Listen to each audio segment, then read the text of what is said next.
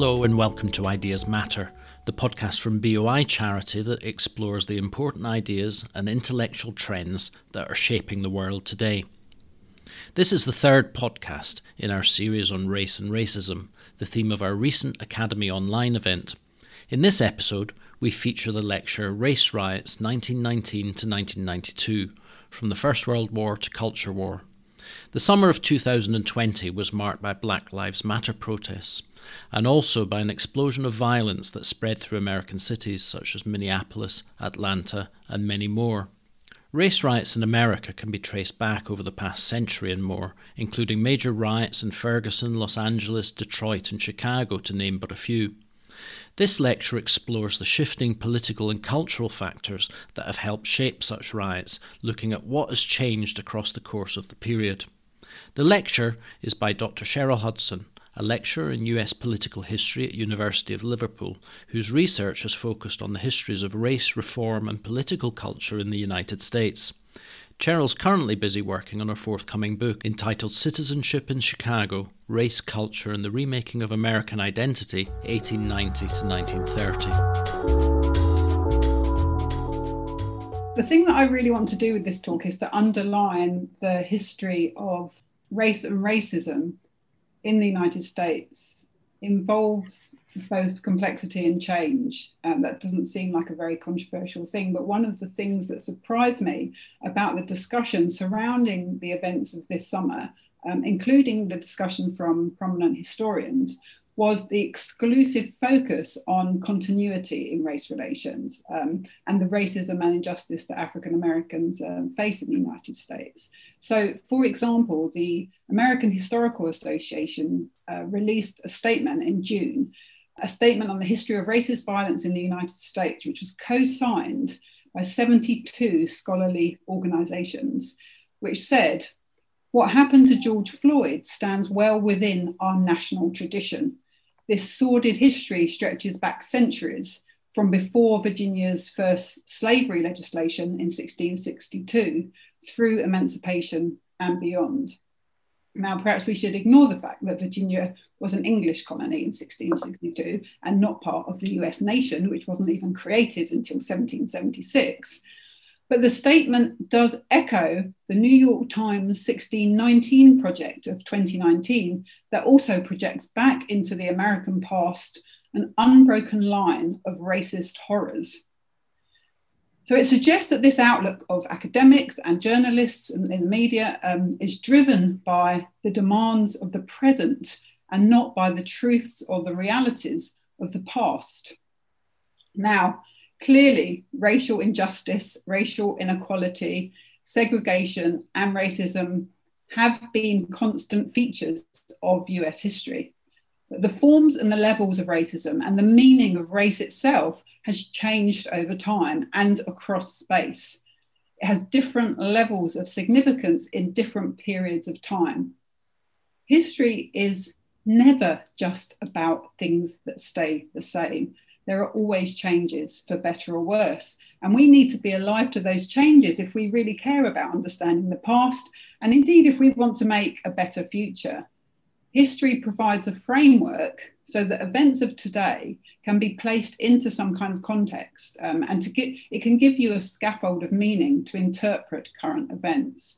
Um, so what I want to do here is give you a kind of brief overview of the history of race riots in the US between in the 20th century.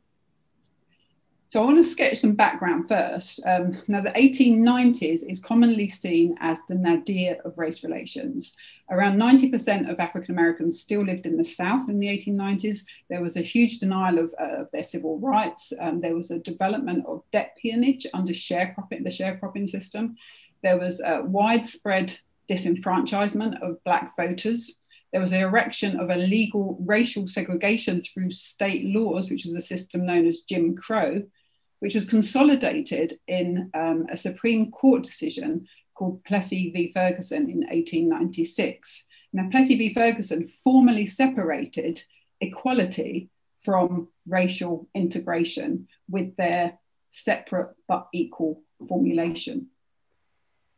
And in the 1890s, racial violence was increasing, especially lynchings. There were over a thousand blacks lynched in that decade, mostly in the South. Um, and there are a number of urban race riots in the, in the New South. The worst amongst them were in, in Wilmington, North Carolina in 1898, New Orleans in 1900, and Atlanta, Georgia in 1906. And all of these riots were linked to denial of the vote to African Americans um, as the system of Jim Crow was erected. So, in the early 20th century, African Americans could no longer vote in the South after Reconstruction. So they voted instead with their feet. They moved north um, in the beginning of what became known as the Great Migration. Um, and I just pause to say that the history of the Great Migration emphasizes Black agency um, as opposed to the Black victimhood that um, is stressed by the 1619 lobby. So, Black migrants began arriving in northern industrial towns and cities during the First World War. They were seeking opportunities that were denied them in the rural South, and they gained access to jobs in steel foundries, in meatpacking factories, and railroad yards, um, as well as importantly, access to the vote and to other citizenship rights. However, with increasing labour unrest and union radicalism during the war, Northern employers used Black workers as strikebreakers.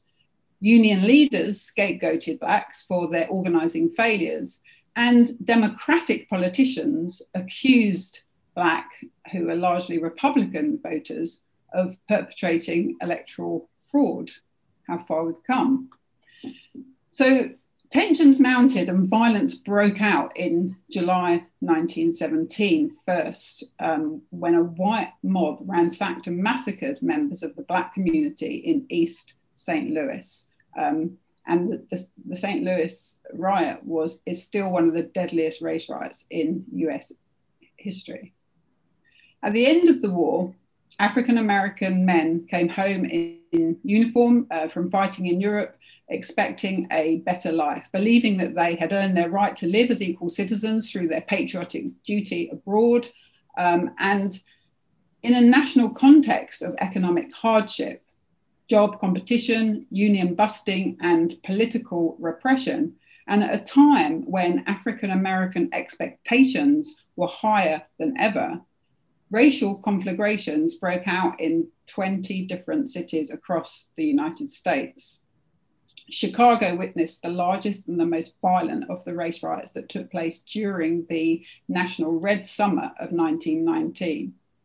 And I know Chicago the best. Is um, my, my, research has been on Chicago, um, and that riot is really important, and particularly the response to the riot is really important in kind of shaping race relations for the 20th century. The riot started when a young black boy swam across this imaginary line that was marking out a segregated beach on the banks of Lake Michigan. He was pelted by stones and he was hit on the head and he drowned. The police response fell heaviest on the black protesters on the beach um, rather than on the white stone thrower. And then these tensions exploded into violence, and the situation escalated into eight days of rioting 38 people lost their lives in those eight days 23 black and 15 white. And while the majority of blacks were killed at the hands of marauding white mobs, the white deaths were largely the result of blacks acting in self defense. So Chicago's African Americans were no longer just victims. Um, when they found, like in the South, when they were lynched, they were victims. When they found their communities under attack in the urban North, they fought back and they fought hard. Um, now, I do want to try and share my screen now because I've got a series of images to show you, which I hope will highlight the differences um, between some of the riots that took place in the 20th century. So, this is an image from um, Chicago in 1919, uh, a white crowd pulling an African American man off of a trolley car in order to uh, beat and possibly um, kill him. Now, historians look at causes like what they ask, why did this happen? Because um, it really isn't enough to say that Black people um, were attacked because white people were racist. And the best accounts of the riot, um, the best account of the riot is William Tuttle's excellent race riot, which points to increasing tensions over housing, deteriorating workplace relations, um, citywide political resentment following the re election of Republican Mayor Thompson in the spring of 1919 with the help of the Black vote, and the emergence, importantly, of a new militant outlook among urban Blacks in the post war period. On the other hand, searching for causes lays an emphasis on mounting racial tensions and conflict, as if that's all there is. So um, much of the relationship actually between blacks and whites in Chicago before 1919 was ordinary and mundane. Black and white worked together, they, um, they played together, they, their children went to school together.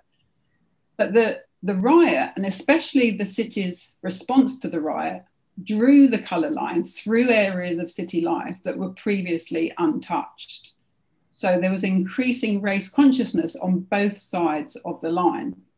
Um, its impact on urban race relations proved dramatic and far, far reaching, not least in the framing of the problem as one of race relations. So the riot underlined to Chicago's of African American population that their hopes and aspirations for full, unequivocal, and colour-blind citizenship were not as attainable in the urban north as they may have hoped. And the city's response was the Chicago Commission on Race Relations, which really established a race relations model of conflict resolution that would exist throughout much of the 20th century. Now, this commission was put together against the will of elected representatives in the city council and in the state, legisl- state legislature, including black councillors and legislators, and against the will of the mayor's office, as well as in opposition um, from black newspapers, black unions, black lawyers, and national spokesman W.E.B. Du Bois, whose experience of biracial commission work after the 1906 Atlanta riot convinced him that it ultimately reinforced racial divisions rather than overcoming them. This view was apparently shared by a significant segment of Black Chicago in 1919. But Governor Frank Lloyd uh, Lowden, and that's Illinois Governor Frank Lowden, and prominent members of the city's reform establishment assembled a 12 man, six white, six black commission regardless.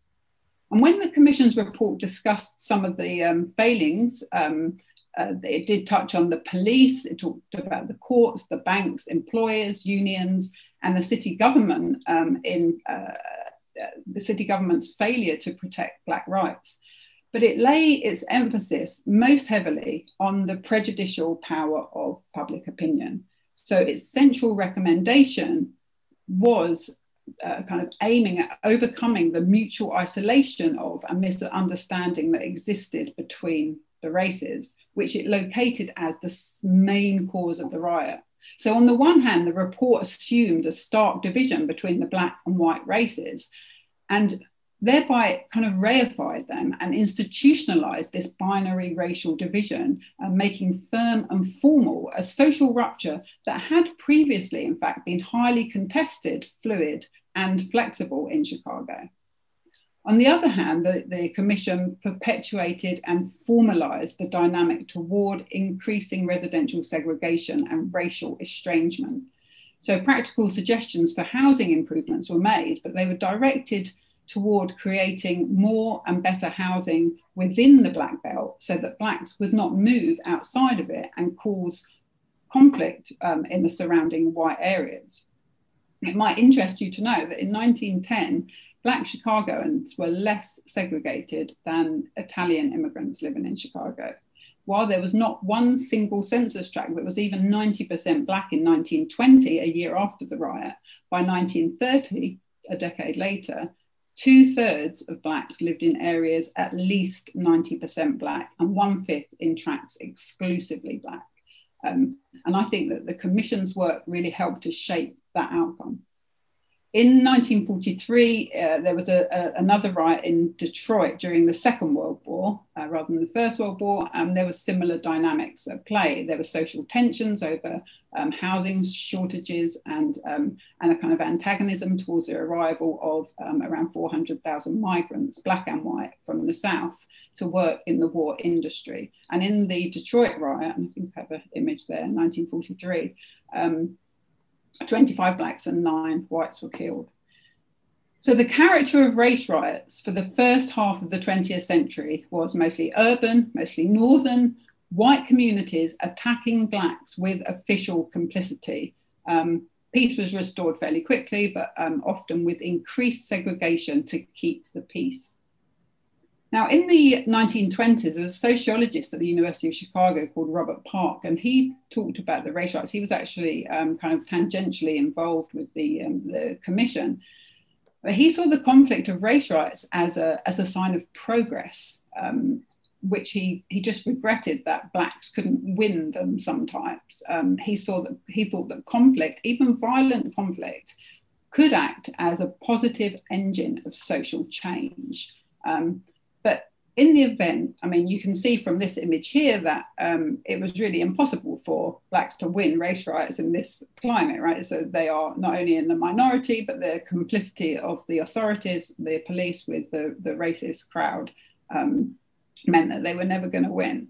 But the commission, the, the, Chicago Commission on Race Relations, and other similar commissions have worked um, post riot to harness and contain any change that might um, follow from any riots. And, and this, um, this commission in 1919 was the beginning of this race relations model that was kind of harnessed onto um, American cities.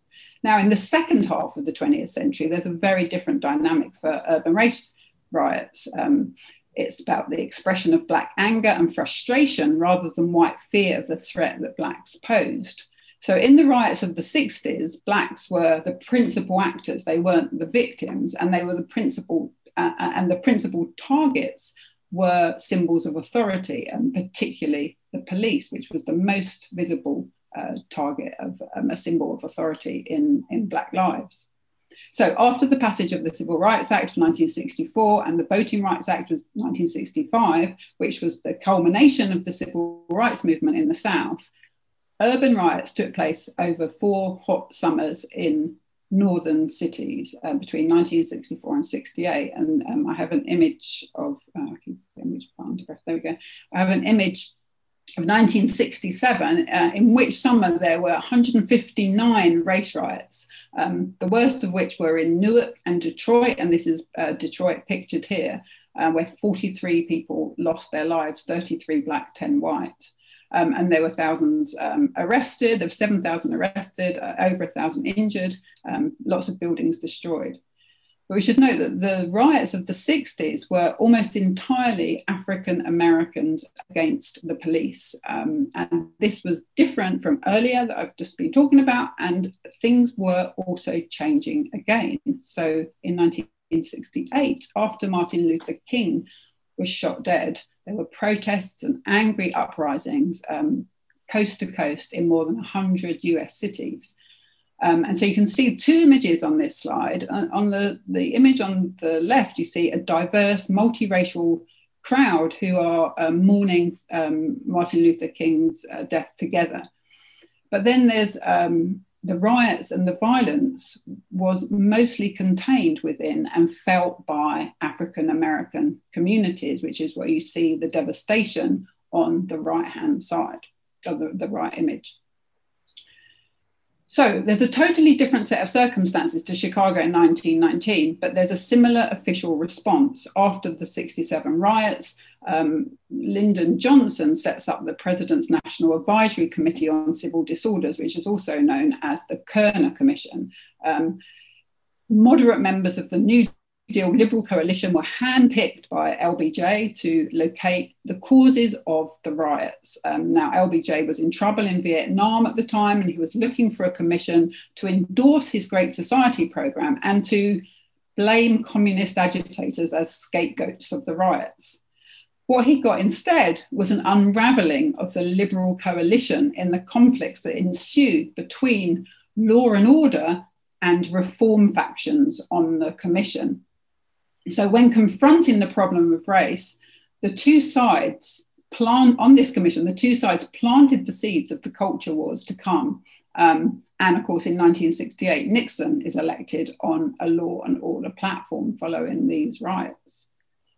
The final report of the Kerner Commission launched a scathing attack on white racism and warned, quote, our nation is moving toward two societies, one black, one white, separate and unequal.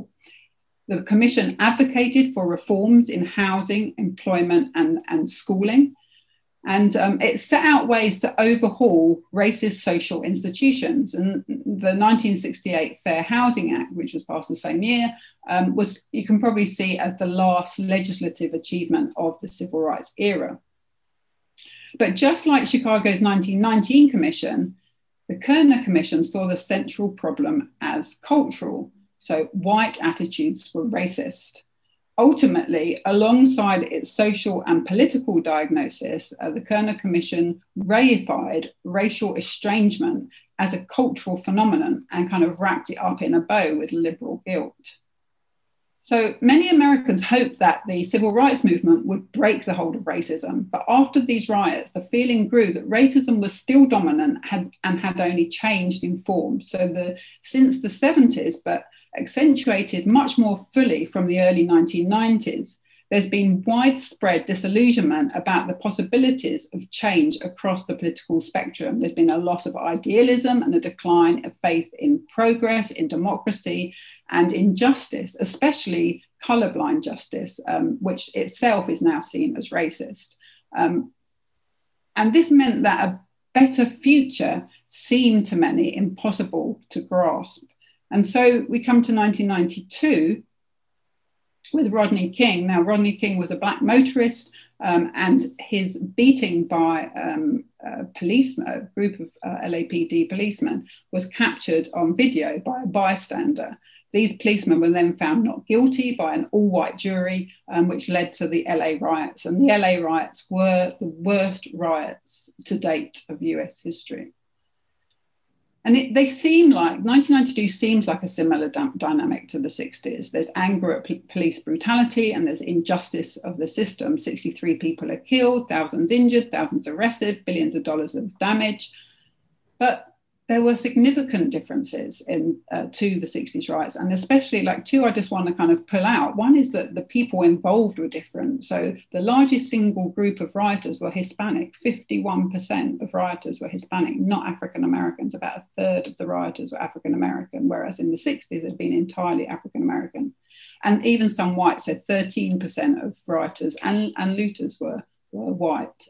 And the second point is that um, public attitudes toward the rioters have become much more sympathetic. So it suggests that more groups were becoming detached from, like, both by their involvement in the riots themselves and the looting, um, and their um, their support for or their sympathy towards the rioters. Um, many more groups, particularly amongst young people, were becoming um, uh, detached from mainstream values, and liberalism showing signs um, by '92 of being exhausted. So to recap in 1919, the response to the riot is a commission that kind of tried to manage the change, to contain the conflict, and actually accentuated segregation. In 1968, the response is a, a um, commission which um, did, does the same kind of containment of contestation, which, well, it was an attempt to contain contestation, but it backfired. And then in 92, there is no serious attempt made after the riot to reform anything. There's a commission that's set up by um, the police to reform the LAPD, and that's it. Okay. Um, instead, what we get is Clinton's crime bill.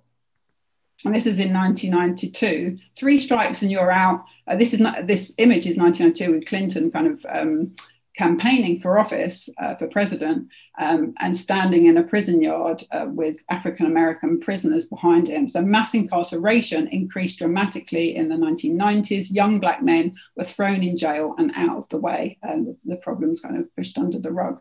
And, um, and I just, you know, I want to make the point that.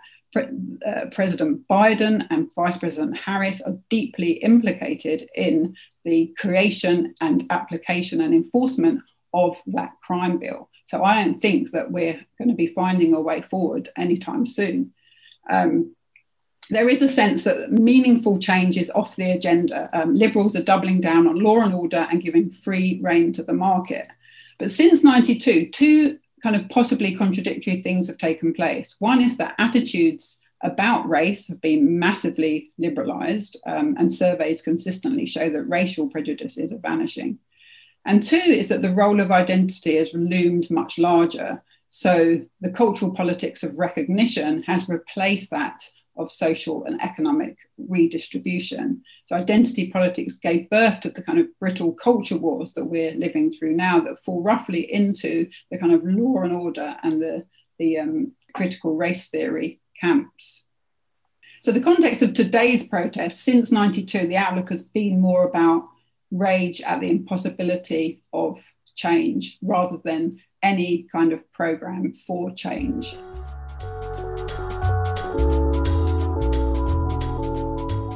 You've been listening to the lecture Race Riots 1919 to 1992 From the First World War to Culture War, given by Dr. Cheryl Hudson, which was recorded at the Academy Online event Race and Racism. The next podcast in this series will feature the lecture The Use and Abuse of the Legacy of the Civil Rights Movement by Nicholas Kinloch. To make sure you don't miss any episodes, then please do subscribe to Ideas Matter podcast on your favourite feed. And for more details of the Academy event where this lecture was recorded, and to access a series of recommended readings to help you explore the themes in more depth, have a look at the accompanying notes to this podcast or visit the Academy at our website, theboi.co.uk. Finally, if you're able to give a financial donation to support this podcast or any of the BOI charities projects, then head over to our website and hit the donate button. Thanks.